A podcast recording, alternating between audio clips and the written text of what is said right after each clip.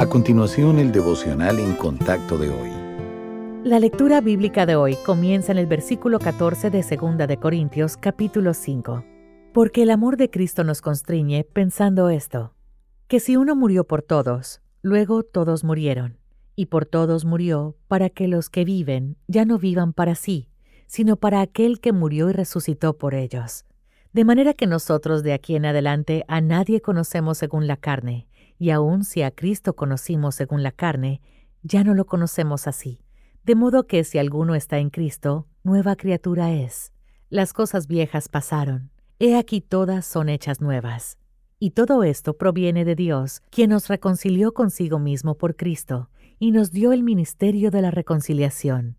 Que Dios estaba en Cristo reconciliando consigo al mundo, no tomándoles en cuenta a los hombres sus pecados, y nos encargó a nosotros la palabra de la reconciliación. Así que somos embajadores en nombre de Cristo, como si Dios rogase por medio de nosotros.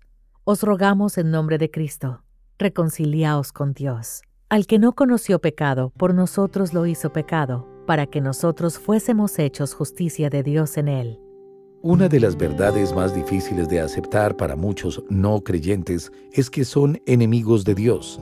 Aunque no estén cerca del Señor, siguen considerándose buenas personas. Seguramente piensan, no he hecho nada tan malo como para convertirme en su enemigo. Pero la verdad es que todo el mundo comienza la vida separado de Dios porque toda la humanidad nace siendo pecadora. Para ser salva, una persona debe entender primero que la brecha entre el Dios perfecto y el hombre pecador es inmensa. A los seres humanos les gusta compararse con otros para ilustrar lo buenos que son, pero el estándar de la justicia no son las otras personas, es el Dios santo y perfecto. La única manera de llegar al Padre Celestial es a través de la fe en su Hijo para ser perdonados y reconciliados con Él. Quien rechaza el ofrecimiento de salvación de Jesucristo no puede pasar la eternidad con Dios. Solo la cruz de Cristo traspasa el abismo entre la separación y la reconciliación. Jesucristo tomó nuestros pecados y sufrió el castigo que nosotros merecíamos.